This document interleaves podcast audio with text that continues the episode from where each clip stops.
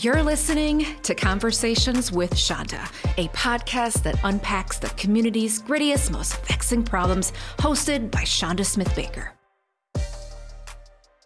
This episode of Conversation with Chanda was produced with support from the Black Collective Foundation. It features a live conversation from stage with Dr. Makeeba McCreary and Quincy Miller from the New Commonwealth Fund. The nonprofit board lab was put on by the National Association of Corporate Directors Minnesota chapter to engage nonprofit board leaders in the trends facing the social sector, ways that board leadership can partner with executives of nonprofits to advance equity and impact. I hope you enjoy this conversation. Please like or follow the podcast, and thank you for listening. Good morning, everyone. I think that it's really helpful for us to get grounded. I know that I have sat on, I tell people I'm a little bit of a governance nerd and really appreciate the role that governance can be. If we look at it as one of the best levers, I believe, for change, if it's used effectively, if it is used to ask strategic questions that drive the organization forward, it has been quite a pleasure to join the board of NACD Minnesota chapter. It has been a delight to me to be able to be part of a dialogue on the state of the state, what we might be wrestling with, and hear from those and each other in the room that um, have experiences that might provide some insight to our own leadership. I am also very uh, delighted to have uh, these two on stage. When I heard about their work, I was extremely inspired and selfishly wanted them here in town with us um, because of the work that we're doing at the Black Collective Foundation. Before we jump into the questions that I've been um, dying to ask, I am just going to ask for uh, Quincy Miller and Dr. Makeeba McCreary to introduce themselves. I'm going to start with you, Quincy. Okay, excellent. Good morning, everyone. We said my name's Quincy Miller. Uh, my day job in Boston is I'm the president of the largest community bank uh, in Boston and Massachusetts. We're about $27 billion. Name of the company is called Eastern Bank, and we're 205 years old. So that's what I do in my day job. I'm also uh, a board member of NACD New England, which is and very much involved uh, in the community. I serve on eight different nonprofit boards in addition to, it's too many, uh, in addition to my day job, the one that's most near and dear to my heart is being a founding member of NCF. You could tell you, you had all corporate people and nobody in marketing because our name is way too long, so we just call it NCF for short now. Um, so that's really how I spend my time. My pleasure to be here. It's been like a whirlwind of the past less than 24 hours, but it's been incredible. So thank you first and foremost for having us here. My name is Makeeba McCreary, and I am the president of the New Commonwealth Fund, which is the other shortened version of um, the full length name. Um, but I think it is important that it is a racial equity and social justice fund, and that is core to our mission and our work every day. We are three years old. I joined about 18 months in, so sort of halfway through, and I think we'll take a moment at some point to tell you what happened before and after. And I too uh, sit on several boards in the Commonwealth of Massachusetts. My background is in education policy, direct service, and also um, organizational leadership and development work. Awesome. Thank you to you both. I sit on six boards and I thought I was doing the most.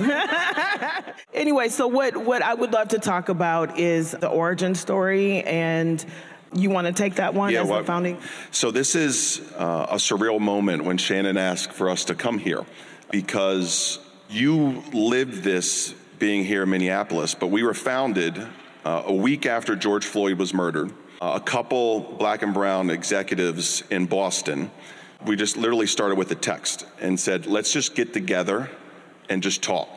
Because at that time, I mean, you know, we're 1,500 miles away, but at that time, uh, it was emotionally draining uh, being a person of color, particularly being in corporations when all the corporations turned to the most senior person of color and said, What do we do right now? Uh, and so that's really what we got together, and it literally was a text string. And that Sunday, we're on a Zoom. Uh, obviously, we're in the middle of the pandemic. Uh, and that turned into inviting a couple other people. So we ended up with like 19 people a week later. So there's people ask all the time, like, why were there 19 founders? And the answer just was at 19, we had to cut it off because we couldn't get anything done. Um, And so, what our discussions were really about what we could do in our own corporations, and then it quickly morphed into how do we use our blessings in terms of power and influence in corporate America and within our companies to try to catalyze this moment and make sure it turned into a movement. And we ultimately, to keep the story short, decided that we wanted to start our own fund focused on how do we break down this goal of systemic racism across the Commonwealth. To be a fund that's driven by people and governed by people who have a shared lived experience of the work that we're trying to do. Uh, and that's what we set out to do. And this idea of that we talked or you heard earlier about the power dynamic, this had never been done in Boston, and quite frankly, in very few places across the country. You know, we went to the old guard, if you will, who had controlled philanthropy in Boston uh, to get their ideas and their thoughts. Um, it was a lukewarm reception, uh, and in some ways, after you left the room, uh, a bit of chuckles that, you know, how were these black and brown people really going to be able to pull this off? Uh, so I still have some scars to this day of people who I will never uh, let down for that. But that's a whole other story for a different time. Uh, and we decided to start. So we decided to start this fund. We wanted to. We had a couple key factors that we wanted to do. One, and I'm not, not, sure if it's similar here in Minnesota, but in Massachusetts, Boston is the epicenter of philanthropy. And if you're outside of Boston, getting a dollar from a corporation or foundation is very hard. So our first focus was we were going to be statewide because there's a lot of communities of color who are really underserved outside of Boston. So that was one of our, our key tenants. Um, the second key tenant is we wanted to ask corporate, we started with corporations because we were all corporate at the time. We wanted them to make multi year gifts, which most people know corporations hate. Uh, but the message was we can't end racism within a year. You can't end it in 10 years we want you to be engaged with us year after year. So almost all of our grants were four or five year grants when they initially started. Uh, and we would say, if you want to give us 500,000, great. Give it to us 100,000 a year over the next five years so you remain connected to the work that we're doing. So that was one of the other key themes. And then the final one was we had, through our research, really found that the philanthropic redlining that took place, that nonprofits who were closest to the work and often led by black and brown leaders were cut out from the philanthropic circles. And a lot of that is systems based because corporations were always looking for scale and impact. And it's a self fulfilling prophecy if you can't create scale and impact, but you can't get funding to ever get there. And the nonprofits literally didn't have the ability um, to be able to grow and thrive and take their models to a different level. And so we founded that. We ended up in the first, I think, three months or four or five months. We had raised $20 million worth of commitments. Ironically, the mayor started his own fund, which they ultimately rolled into our fund once we proved our, our success. Um, but, and then we essentially ran it. Uh, we formed an executive committee and we ran it as executives for the first year and a half with some consulting work, literally working full time on this. Uh, and then that's when we brought in Makeeba to really take us to the next level. Right? I have like 12,000 questions just on that. But what I will ask you is do you think you would have been able to raise that money in that timeline had George Floyd not occurred? Never. Why? It, it, there's just this. I mean, we were talking about this yesterday a little bit. This this question of why could there have been literally thousands of murders in this country through hundreds of years, and George Floyd's murder sparked such. And, and there's I don't know if there's really one answer to that. Uh, but what, what we knew was, um, at least for, for my generation, so I didn't live through the civil rights generation. Um, I'm 49, so I, but for me, this felt like the first time in my life that there was enough energy and opportunity to move the ball forward that so many generations had done before in the past. Uh, and so our goal was just to take advantage of that. And I think the things we worried about then are the things that we have seen since, which is people would get fatigued with it. Would the momentum continue? Uh, and we are now sitting here, you know, sort of fighting through this aspect of um, the things that we knew would happen, and but we can't let it go back. Even though it's taken a step back, we can't let it go back to where it was. We have to keep being more overt and pushing this work forward. Uh, and we need corporations, foundations, and individuals, which we now focus around all three, uh, to continue on this work with us. So you have 19 executives working through a consultant, and then you decide to hire someone. So I don't know if anybody's ever experienced a board that has been in operations. but I just want to know what that transition looked like and how long did it take you to move into a governance position? Um, so, well, it's probably gonna be good for Makeeba to share her perspective of it because it's I. It's gonna be chapter one and then chapter two. I, I want your version and then I want her version. Uh, look, uh, we were very. They were ready. We were very focused on governance from the beginning. And the reason we were so focused on governance from the beginning is because we had a lot riding at stake. This was a very public launch. It was everybody knew about it. It was on the newspaper, and we couldn't fail. We, we couldn't be 19 black and brown people who were going to start a fund and then six months later it fails. It would have been disastrous. So, I mean, we initially, and by the way, remember it's COVID, so you can't get a 501c3. It's like taking a year at that point. So, we initially launched with the Community Foundation, uh, the Boston Foundation. We went to them because they had credibility as a community foundation. So, we initially launched as a DAF with the understanding that we were going to apply for our own 501c3 and then ultimately become our own fund. So we were very focused on governance from the beginning.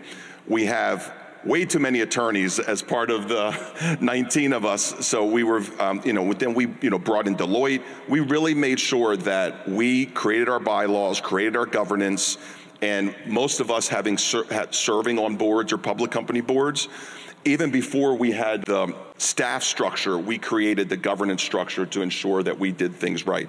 And then, you know, we ran it the way, you know, we thought was best, but what we also knew was we needed it to go to the next level. I think that was the number one reason why two things. One, we wanted to establish the foundation so we could attract somebody talented to come to this organization because it was essentially a startup.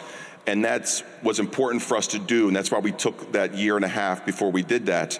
Uh, but there were things we just weren't getting to because we weren't doing it full time. And like bringing in other black and brown leaders from across the Commonwealth to support this work uh, was on our list for forever, and we just never got to it. Uh, but we are, what I would also say is, in hindsight, our vision was also narrower than what our actual um, organizational effectiveness is today, which Makeeba will talk about. Um, and that was what was really exciting for us to hand over our baby, but to someone who was ultra talented. Just the last, when we did this search, we, we literally had applicants from across the country. I, I was blown away. Uh, and uh, Makeeba and I had known each other uh, beforehand uh, as well. Uh, but to, you know, our ability to be able to attract someone like Makeeba to lead this organization and do it from a personal passion uh, is what I think has really made this special for us. Well, Doc, yeah. you come in, you enter the picture now, and so where, where did you go from there? You know, one of the things that Quincy didn't didn't share, but I really want to lift up for everybody is, um, and alluded to it a little bit, but in that moment when these 19 individuals stepped forward, mean, they did so at the peril of their positionality. I mean, they had p- power and position, but you don't, you're not black or brown in Massachusetts in a C suite position, turning around saying to your white CEO, I'm sorry, we're gonna lead this, and yes, you can write a check but you will not be leading this effort. And so those were not always the easiest of conversations. Um, and but they did that. And so that courage actually is what, what I remember reading when they launched in the paper. And I thought, I am so proud of these individuals, of whom I, I knew many. And um, my pride was like the first thing that came forward. So when this opportunity happened, that is really what I I felt I was leading with was like a, a fierce protection of the courage that they stepped forward with.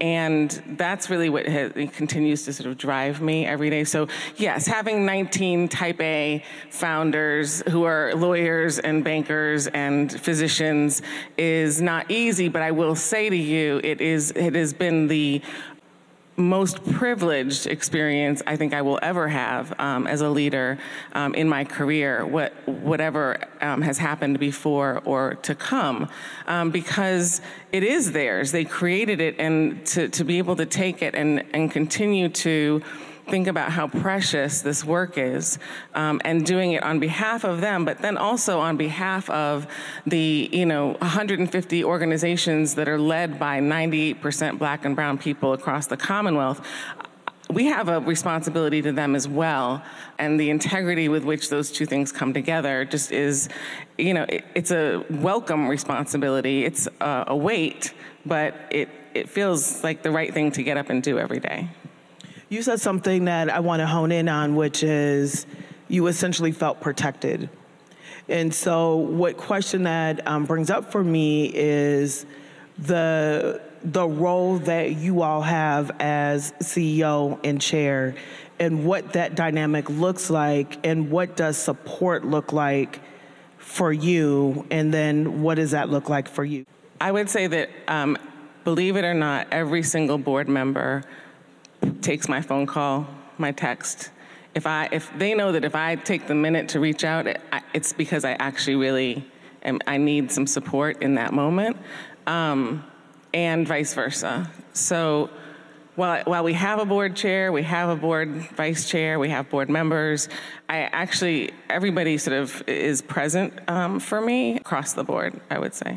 And, and, and just from a governance perspective, we, we never really looked at, we, we had to do a board chair. We, we created the governance, but we're, we're all in.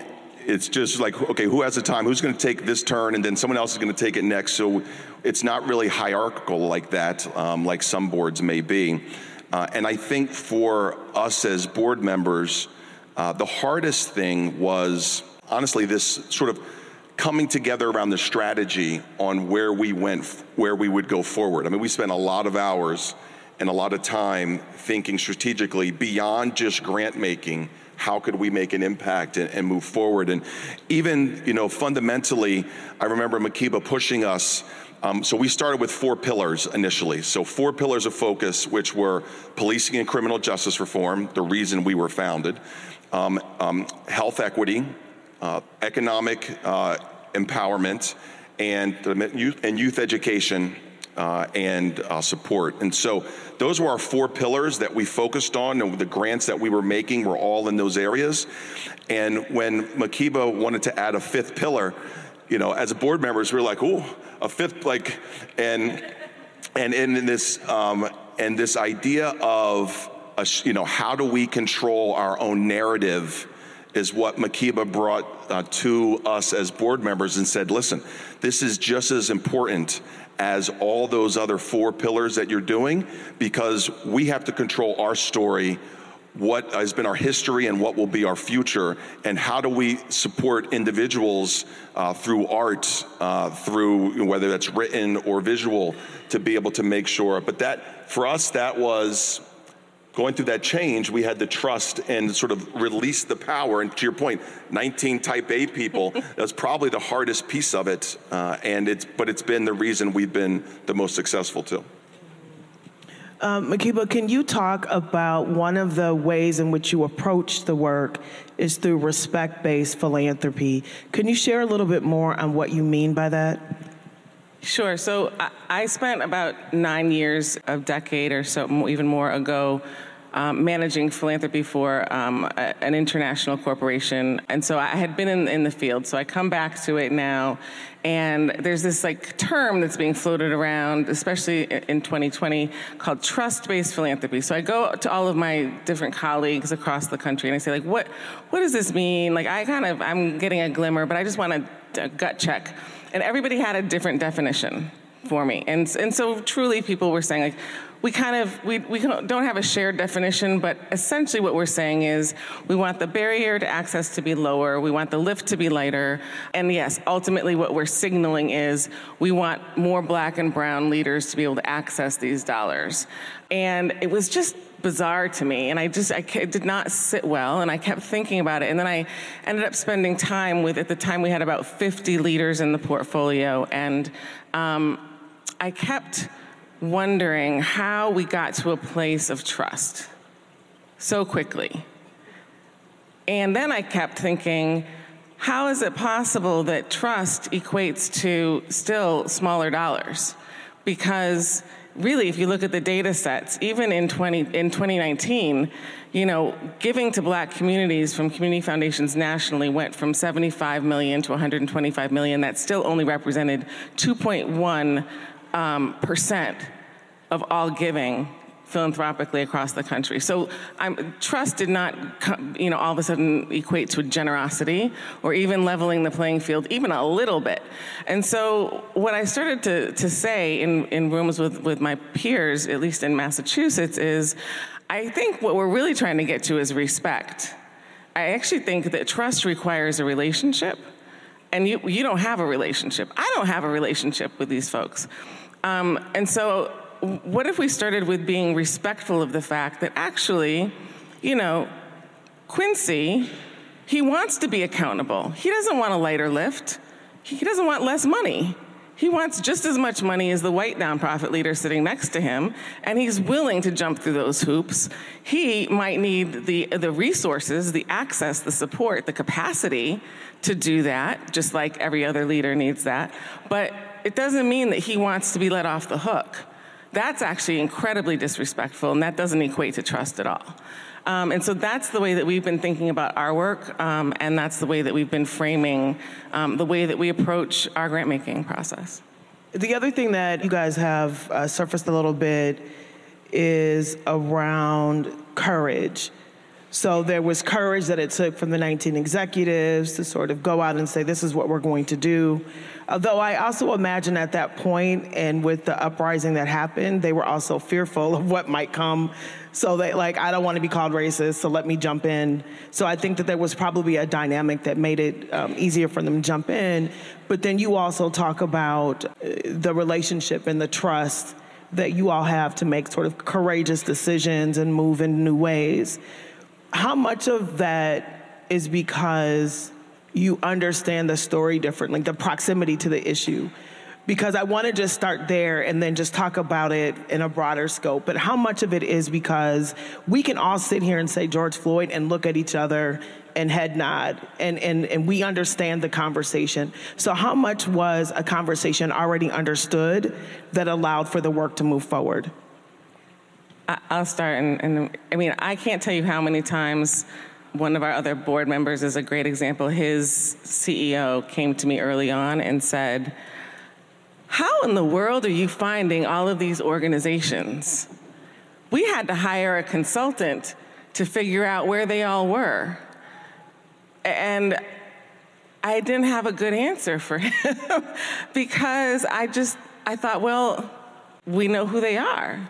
And then they tell us who the other folks are. And then we ask. Like, it just doesn't feel that complicated to me. And why did you go and hire a white consulting group to find you black led organizations? I, um, but it, then I realized that like I was asked that question many, many, many more times. Proximity is everything. It's everything.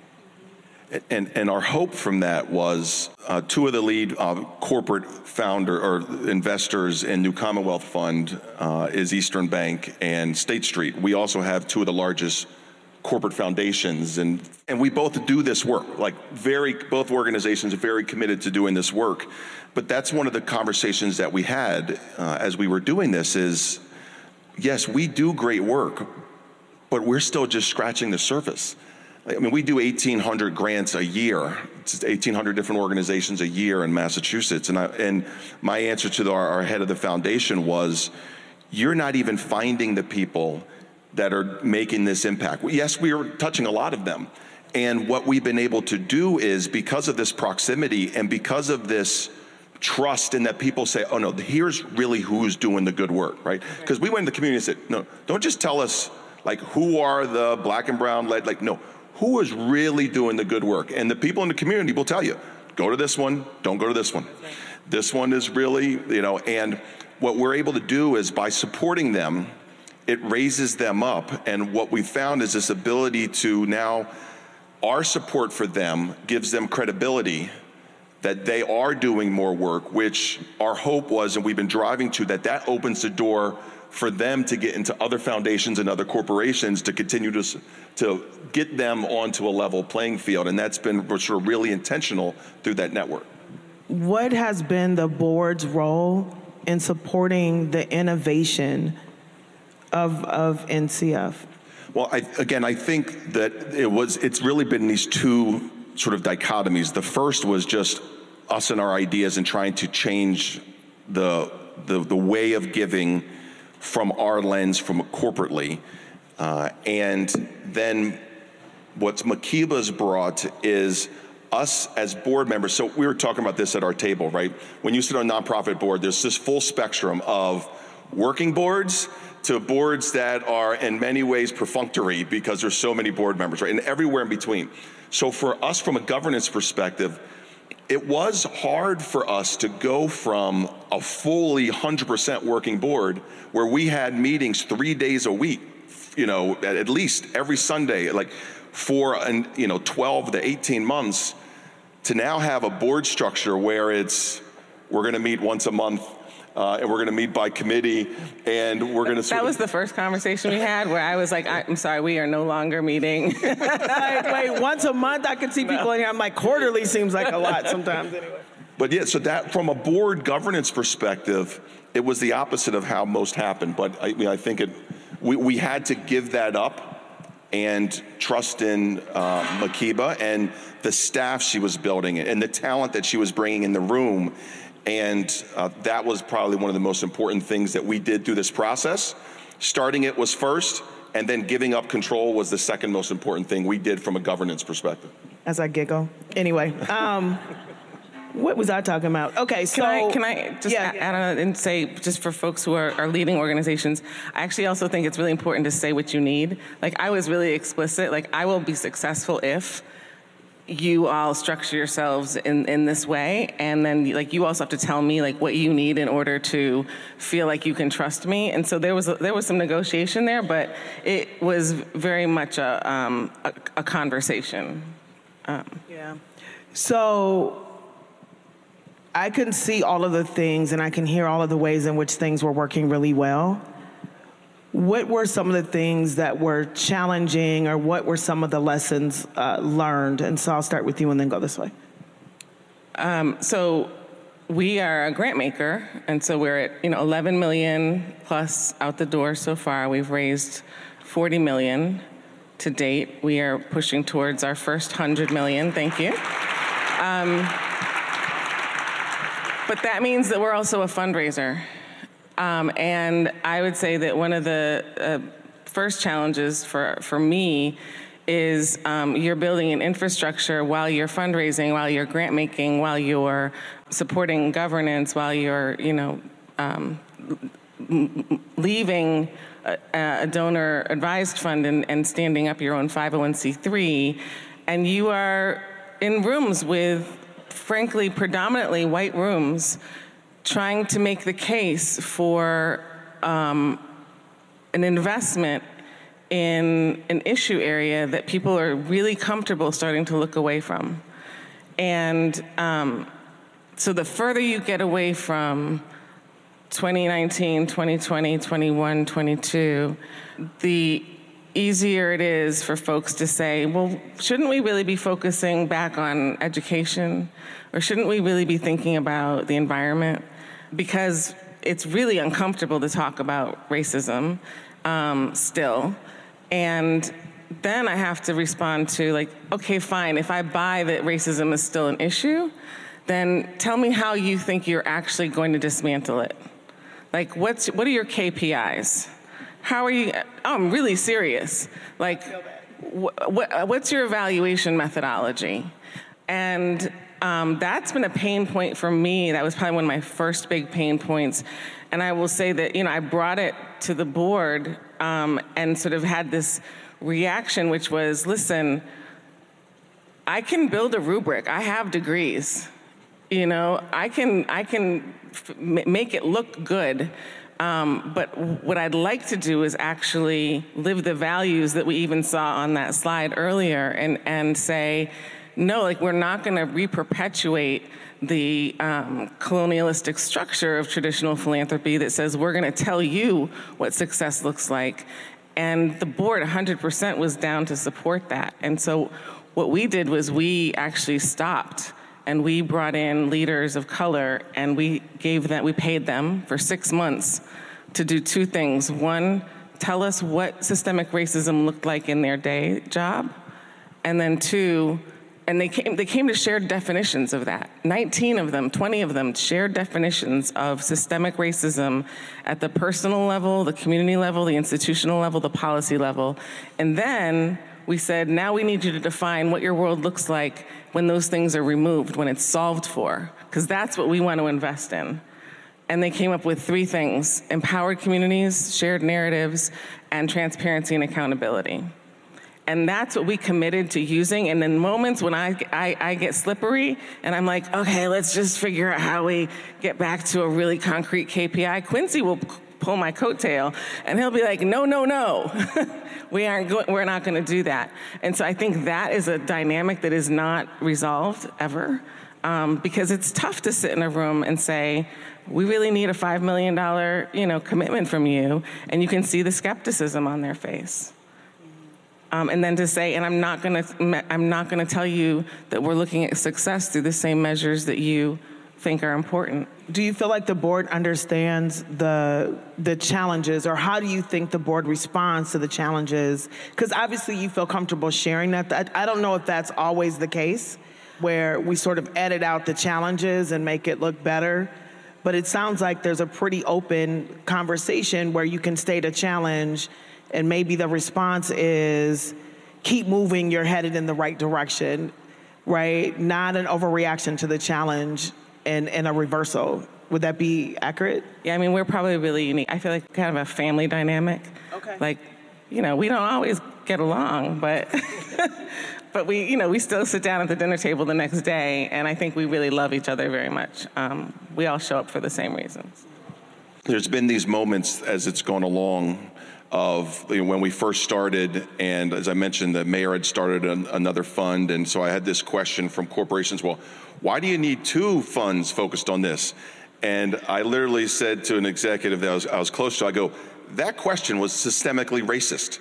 What do you mean? Why do we need two funds to support you know black and brown people? Like no one asked why do you need X number of funds for any other philanthropic mission. Um, and this idea that we get the pushback around is, well, how will your 100 million end systemic racism in the Commonwealth? And, you know, I just chuckle with that. And again, that's, th- that question in of itself is, so you're, you're in a way being passive aggressive to say, I'm not sure I really want to support because I'm not sure you're going to be able to solve racism with $100 million. And our answer is, we can't solve racism with $100 million. But again, if you think about corporations, some of the work and the things that they support, you know, they don't ask if they're supporting something in the medical field or they don't, they don't say, well, when is that going to be solved? Right? I'm not going to support it because I can't see the end state of it. But when you get into things that are uncomfortable for people to talk about uh, and are outside of their typical sphere of um, lived experience, th- they always want to put these barriers around their support for it. And it's the same thing that we see through our um, nonprofit leaders. The difference is we have to be the voice that say, uh uh-uh, uh we don't play that. Like that's, so that's, the, so if, if Makeeba gets anything, it's, yeah, we hear you. We're going to walk in a room and tell them that shit ain't happening uh, in, with our fund, and you need to step up and be able to move forward. But we have this different dynamic that I think we have a responsibility for the organizations that we're supporting that are also fundraising to be the ones that push back um, and help to really try to change philanthropy in the Commonwealth and, you know, hopefully broader. And I can do that for the organizational leaders, and I do it every single day. And, and so then the board does that for me. And I think that's the other part of the relationship is I ask for help. Some, you know, because you, you need it sometimes. Mm-hmm. So, uh, Quincy, can you juxtapose the way in which this board operates versus your other seven boards? I mean, you know, because there's there's got to be differences. I can envision what they might be, but can can you just layer in, not in a way that just perhaps even how you have to show up, I imagine is different. Yeah, well, I mean, I, again, I think well. As you can imagine, when you show, I show up at a board, I show up as a black man, right? So I, I, I have this personal sort of commitment uh, to make sure that I'm going to be that voice in the room if there's no voice. And if there is a voice, I'm going to be another voice in the room. So personally, I, that's just how I need to show up. Uh, and I do know that that is not always going to be the popular thing. And it's, uh, but I have gotten to a place in my career where I don't really care. Uh, and so, uh, and, and, and I probably wouldn't, I would, I not probably, I have not necessarily shown up to this um, being this overt in boards that I've been on throughout my life, but I'm at the point where I feel like I can do that. So for me, that's similar. I think what's different about this board than my others is it's really because of the origin and the family dynamic of it. Uh, and, and I'm not really on any other boards where I was there at the beginning and it was started. And, and most of them are very long standing organizations.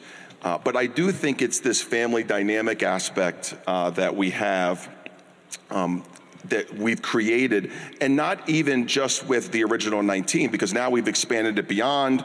There's board members who weren't here in the original 19, but you all are coming together with this commitment of trying to make a change that so many people before us have been fighting for for generations we, we just feel this shared collective responsibility uh, to be able to be successful. And I'm not saying my other boards don't have that, but and you know, there's passion and there's commitment to those boards. But in, in many ways, this is just really unique. And so it's hard to put it into words, but it, it really is this family aspect uh, versus just a commitment and responsibility aspect that I get in other boards. Yeah.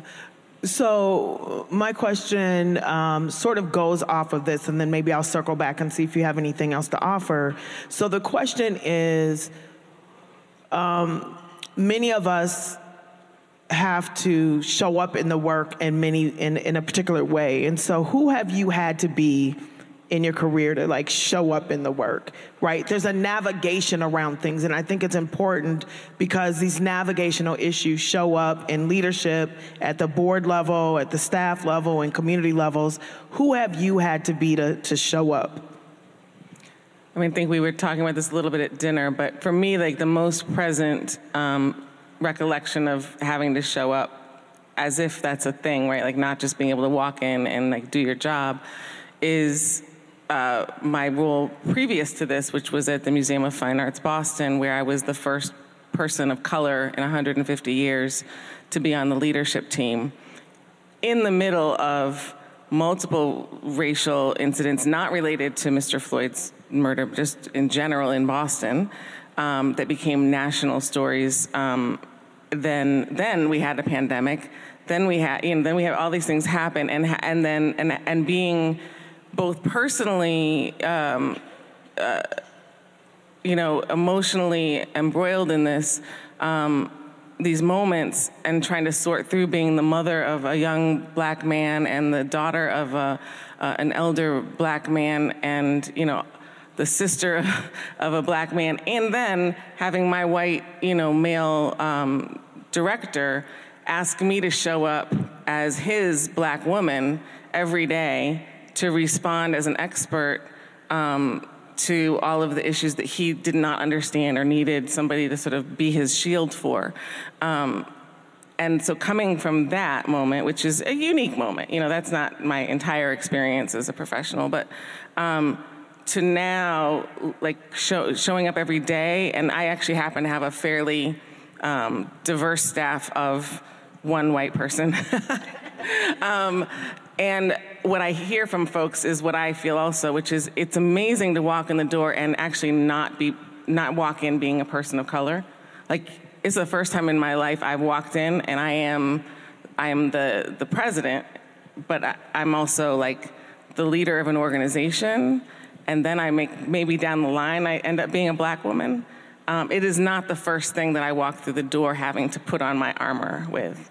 Um, and that's a very different experience. And i think it makes me it, it's allowing me to like show up as a much more more whole full um, human being. Yeah. I think that's just an important thing to to note as our boards are diversifying our staffs are diversifying that i think that as we tell our experiences and our leadership more that one it gives people permission to attach to their own experiences differently, but also to be aware of what does it mean to create inclusive space. Because if you're not fully showing up, it means the organization isn't fully reaching its capacity. Um, because people are editing down. And so I think that that is an opportunity for governance to evolve to say, what does it look like for us to support the leadership that is diverse in the organization based on our goals, based on our intentionality.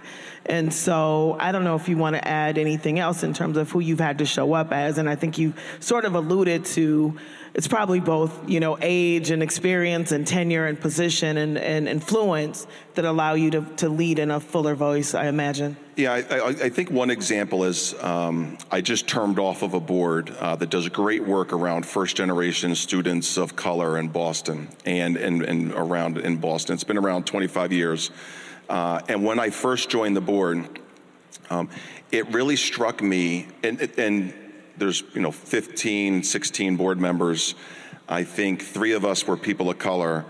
Everybody was passionate about supporting students of color and raising up and doing this work, and they had done fantastic work. And at one point, I took over as chair of governance, and I said, "Okay, you've all been doing this for a long time, but we need to change as a board because the the the population we're serving, our board doesn't look like. And so I need you all to be willing to step aside and bring on a greater level of diversity so that we have a better perspective. And not just in terms of race, but also in terms of age. And so you heard the comment earlier, I had this whole pushback around, but we're a fundraising board, we need people who can raise money. And I said, yes, but we need some of the alumni from our program on the board who've already lived that experience because they will give us value that's beyond fundraising for us and, and, as an organization to be able to think and move this um, nonprofit forward. Uh, and we were able to do that. So my goal was to have it at least 50% women and 50% people of color with at least um, 50% first generation. And we methodically, and the, the biggest thing I'd say is for the board members who had spent a long time in this organization, their willingness as white philanthropists to step back and say, I'm still going to be involved, but I'm going to step off the board so I can make, a space for this progress was one of those great uh, opportunities that I've seen happen, uh, and we are significantly stronger because of it. And and they're all still involved. The other question that I'm going to ask is around um, corporate folks on nonprofit boards that sometimes they, they connect to the mission, but sometimes have a trouble understanding the sector. Have you experienced that, or do you have any advice for folks that are in corporate seats that are on nonprofit boards in terms of the framing of how they should look at the work? Yeah, I, again, I think the, the first thing is having to understand that you know when you come from a corporate perspective and you join a nonprofit board, one of the first things it, it, it may not realize it at first, but you don't have the same resources that you do in a corporation. So as a, you're like, well, why don't you just get this done? And you're like, well, because I have four people, not 400 like you have, right? So when you're when you when you've sat in a corporate role and now you're sitting on a nonprofit board, understanding those sort of dynamics, I think, is an important aspect of it. Um, understanding the difference between, again, depends on the nonprofit. You being the operator, you know, you live your corporate life running a business now, if you're serving on your first nonprofit board, you're not running that nonprofit. Uh, and for uh, and that's even when you're even with the work that NACD does around for-profit boards, helping you know business people or professionals who are now serving on their first public company board to understand they're not there to run the company is very uh, challenging for some people and those are two of the things. So you typically find, you know, new corporate directors will sort of be impatient. They love the mission, but why can't we get more done? And you know, the good answer is, well, help me raise more money so we can hire more people and that we can get more done. Uh, but um, that, that's, I think, some of the, the typical dynamics because people usually join because they either have a passion for it, or which I don't like as much. They're assigned because they have a they're a big funder, and so I'm I have all these conversations with my boards of, yes, they're a big funder, but that doesn't mean they should simply have a seat on the board. I want someone on the board who's actually committed to this mission, um, not just there for a leadership learning experience, which is very important, but find a, find a board for them that they're actually passionate about and they can have that leadership learning experience. Mm-hmm. I've sat on, on so many boards, and at some point, there's someone from the corporate space that'll say, why do we have so many grants? Can't we just have one? Can't we just get one and do the work? Or like basically, right? Like, and I'm like, um, let me talk to you a little bit more about the sector and how this works, right? Because yes, it would be easier, I think we all agree, but that's not how it necessarily works. Were there any other things that you want them to know about the, the work that you're doing that I haven't sort of addressed um, yeah, you know, I'd like to just go back to the KPI conversation because um, I want to say that I didn't abandon the idea that we could um, and should have KPIs. I actually decided that um, we would have KPIs, but the, they would be ones that we defined. And so I just wanted to share like two with you um, because uh, one of them comes out of this experience that one of uh, the leaders of our organization um, talks about, which is after spending that six months uh, co-designing our metrics with us, he says um, in a quote, he says, I now have unreasonable confidence.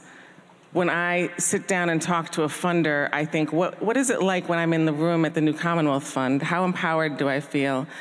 I will no longer sit in a room with any other funder and twist myself up to be what they ask me to be. I feel like I have unreasonable confidence. And so we decided to set a KPI against unreasonable confidence.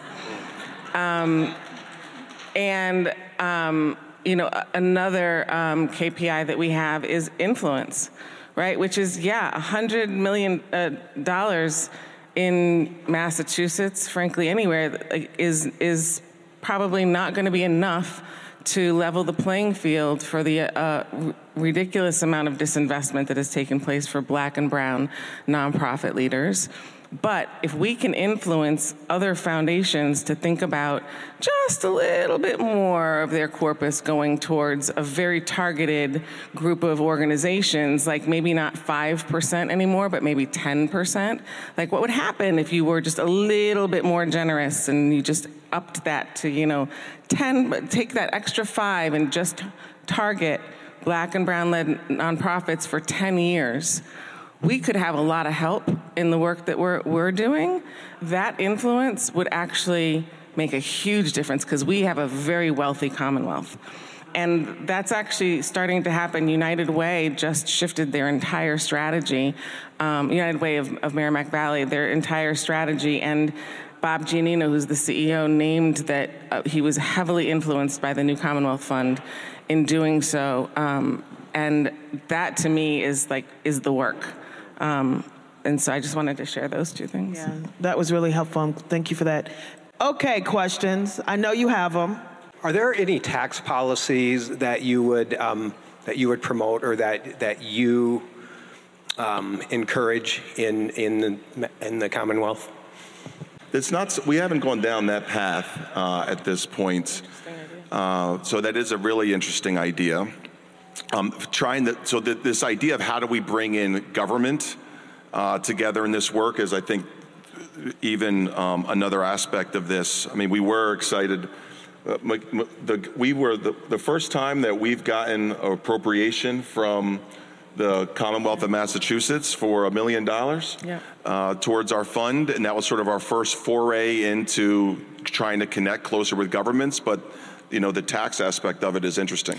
We do have in Massachusetts something called pilot, um, which is um, something in lieu of taxes. I can't remember what the P is for, but it, it applies to cultural institutions, educational institutions, and um, health uh, institutions, which is what we where a lot of our wealth is. So hospitals, colleges, um, and uh, art institutions. And there's been um, it's quite a, a headstrong sort of tussle um, over the last probably decade. Um, it was instituted by two mayors, three mayors ago, um, and has yet to be really fulfilled. I think if if there were anything that we would ever probably um, think about trying to support uh, in a in a partnership manner, and I think that's probably where we would go. And I, in many ways, um, we do have partnerships that have emanated from that that have been financial. We we've received um, 2.5 million from Mass General Brigham, and increasingly from other hospitals. And we just need Harvard to cough it up now. Any Harvard alum? Um, so Makeeba and Quincy, thank you for both for being here. I think that I heard you say that you've been able to raise 40 and distribute 11. Can you share with us, and I actually have multiple questions, so bear with me, but could you share with us the average grant um, that you've been able to allocate and the number of recipients of those grants? Yes. So we have um, made about 350 individual grants since the inception um, to about 150 organizations, so many of them have received more than one. Um, the first round of grants were all in the average range of 50,000. That's when the founders pushed that out with a few at 100. The second round of grants were all, again pretty much around 50,000. Um, the third round we instituted, we're piloting new some new strategies, um, really intentionally. Um, one is because this fund was started to be responsive which is why the founders got that money out the door right away.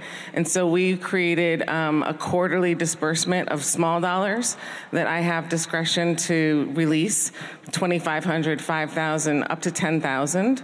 Um, and that is for urgent need um, and, you know, very simple, low threshold of, of request. Um, it does not preclude you from applying for our next round of grants that is once a year um, that will average 50,000. Um, we do that over two years, so 25 and 25. It's not significant in terms of the investment, but the intention there is to say we want you to be able to count on this check for two years in a row. So as we grow, as we bring in more dollars, we would hope that that check is 50,000 for two years, so a $100,000 commitment from us. And then we have, which we're talking about later today, um, six um, investments that are one time that are about 100,000 that are for, um, we've found that we have organizations that are much more sort of mature, um, and but they're moving into capital campaigns or they're moving into like initiatives where they need an influx. And again, we're not talking about, you know, a million dollar influx, we're not there. And I should say 40 million in, in gifts and pledges, which is why we're not pushing out more dollars. Um, so we're actually at 10% of our cash that goes out the door right now. Um, and so the, there's about six of those that happen every year. Um, and so that's the way that our dollars have gone out so far. Excellent.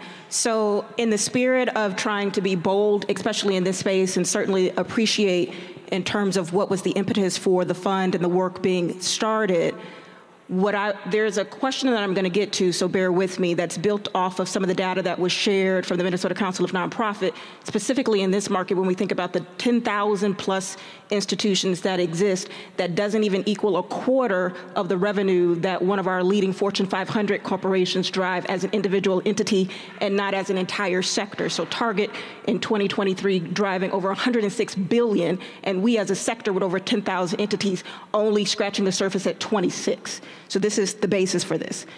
What I would ask is, as which is really encouraging, the approach that you're taking to looking at different ways and methods to release the funds, to also then understand that this is the reality of what the sector is currently, but where the sector potentially has an opportunity to go is toward the structural solvency of institutions. And really, I love the, the distinction you made between is it about a trust thing or a respect thing? I often think it's an honesty thing. Can we ever get to the point where a fund like yours would consider funding deeply deeply the structural integrity to move the work so that we see shifts in the actual impact of the work in particular areas of focus. That could be housing, equitable development, holistic safety, et cetera. And not because that would need to be the entirety of the portfolio, but as a reflection of trying to actually shift how we think about what constitutes success within the nonprofit sector as a whole. Uh, so So, so yes, and I would say we don't have enough money right now to, I think, successfully take on a, a, structural seismic shift in any one of those areas by ourselves.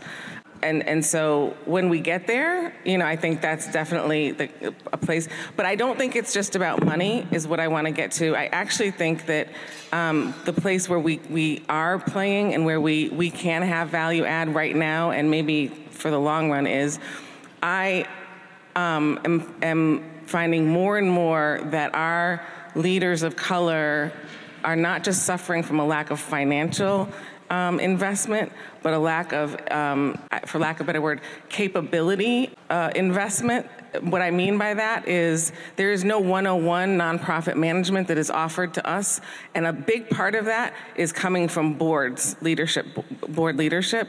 And white led organizations tend to have been able to put together structural boards where they will get the informal teachings of like, what does it mean to have compliance? How do you make sure that you're filing your 990s every year?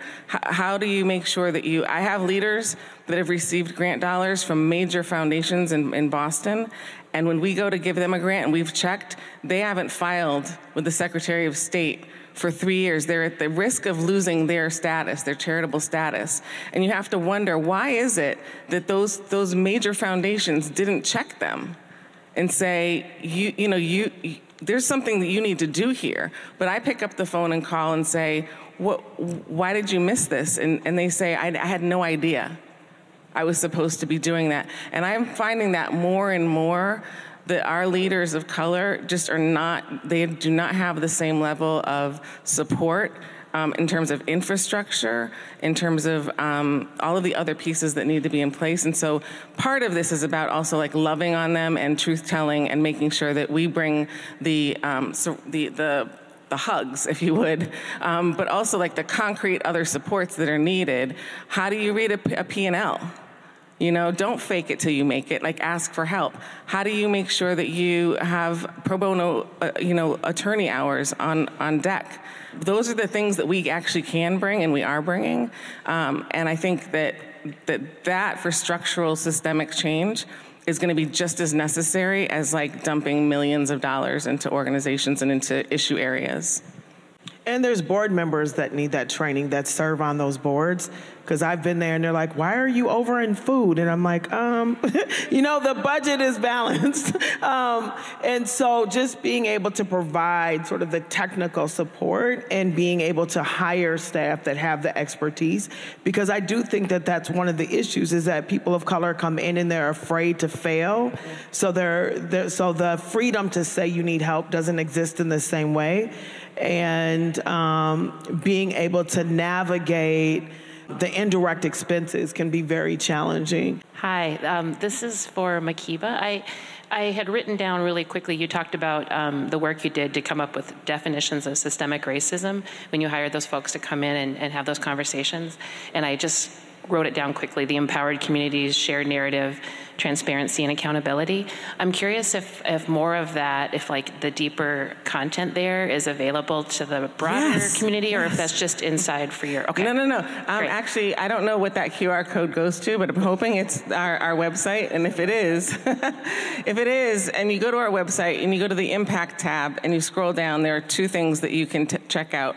One is a video, it's a mini documentary of the making uh, of that process. It's a light touch, but it'll give you some insight into what the experience was for those leaders. And then above that is a website that we created called disruptingracism.org that you can also just get to on your phones right now. And we created, um, it ended up turning into a, a deck of cards. We have hard copy cards also, but there's a virtual one that you can explore.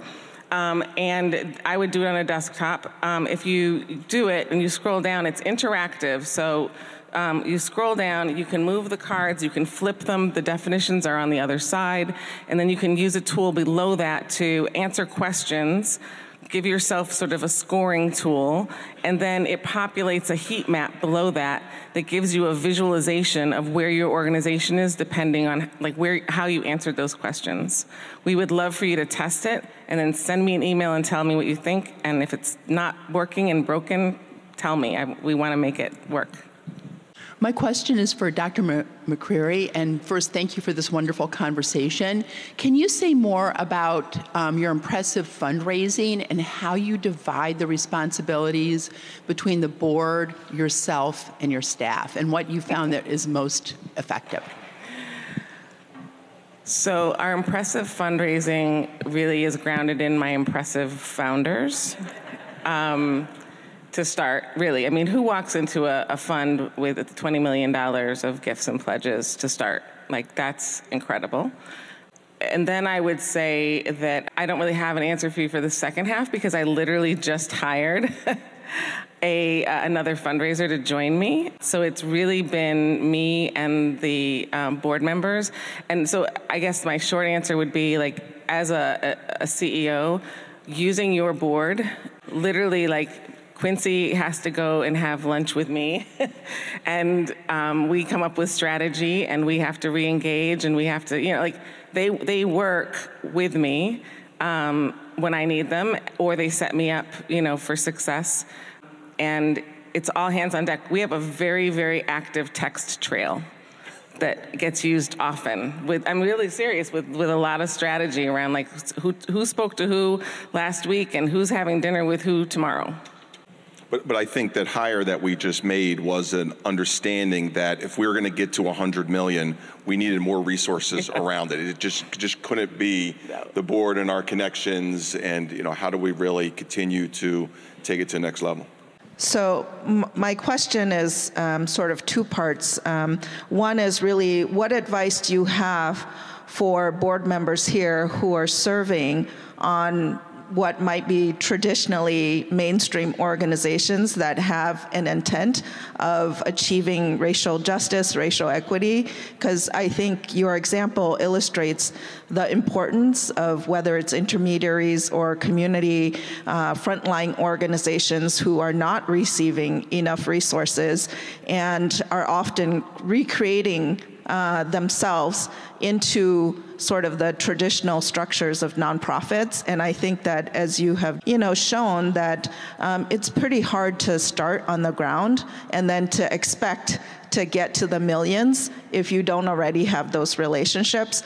But we often tell community uh, members that if you want access to those dollars, you got to recreate yourselves into these structures.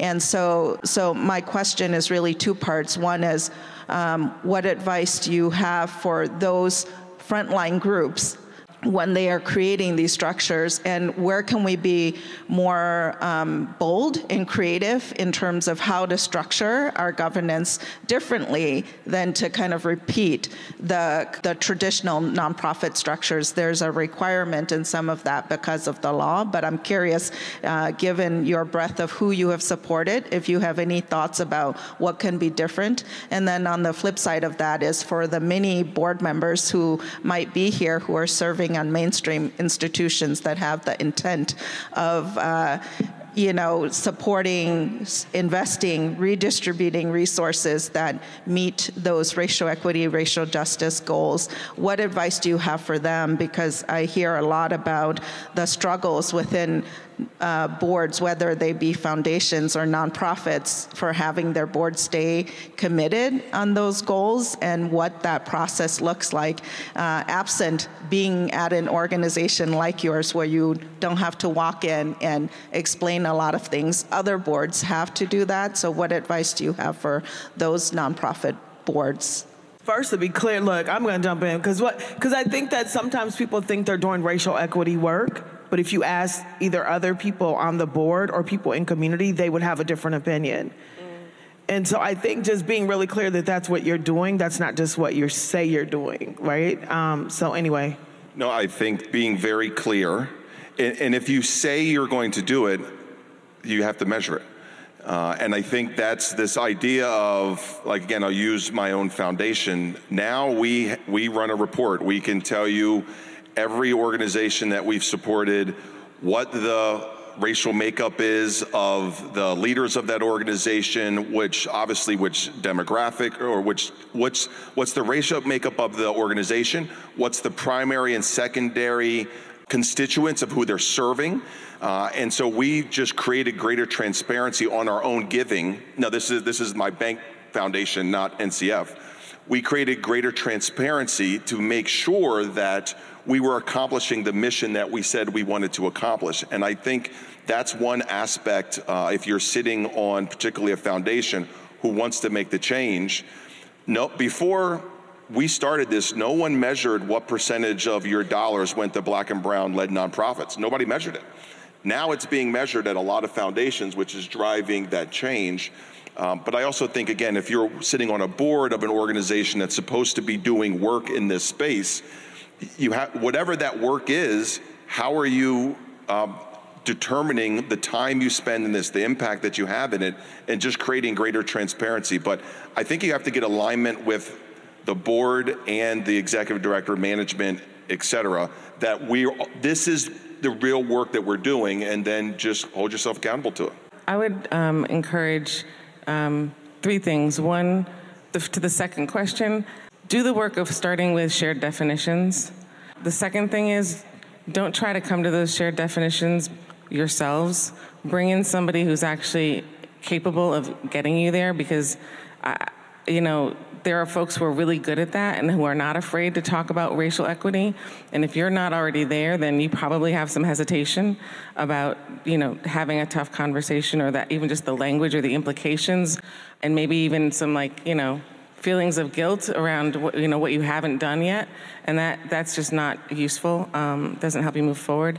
And then I think um, the final thing is, you know, where you write your check, like the, how much money you invest, where you over-index, actually is a, the, the best signal of where your values are, from my perspective. And so, if that's what you're going to do as a board, then I think you also have to have a shared commitment to really moving your resources disproportionately to that work. So um, the quick answer is, and we've just been in this like for the past few days. We're we're, we're learning. So I would say we are um, all, all, the time working towards that. We're staying really honest about this this um, dynamic between. Um, accountability, our accountability to the organization and to the leader, but also theirs to us, because there has to be some reciprocity. Um, we are, which means we're not sacrificing the content of the, the actual proposal, um, but we are being willing to write 90% of it um, in non traditional ways and to create it um, in partnership and in collaboration. So that could be, as you can imagine, so many different modalities. Mm-hmm. Thank you for this wonderful conversation, Dr. Makeeba, Quincy. Uh, thank you to NACD Minnesota chapter for putting this conversation on and this, this governance lab. Thank you to our sponsors for making it possible. And thank you so much. This episode of Conversation with Chanda was supported by the Black Collective Foundation. The Black Collective Foundation is a philanthropic movement advancing the genius of Black led change. It is Minnesota's first Black community foundation working to create a thriving ecosystem of Black led change. Together, we are advancing the genius of Black led change and building a community where all Black people are holistically well and living in dignity and prosperity. To learn more about the Black Collective Foundation, go to MinnesotaBlackCollectiveFoundation.org.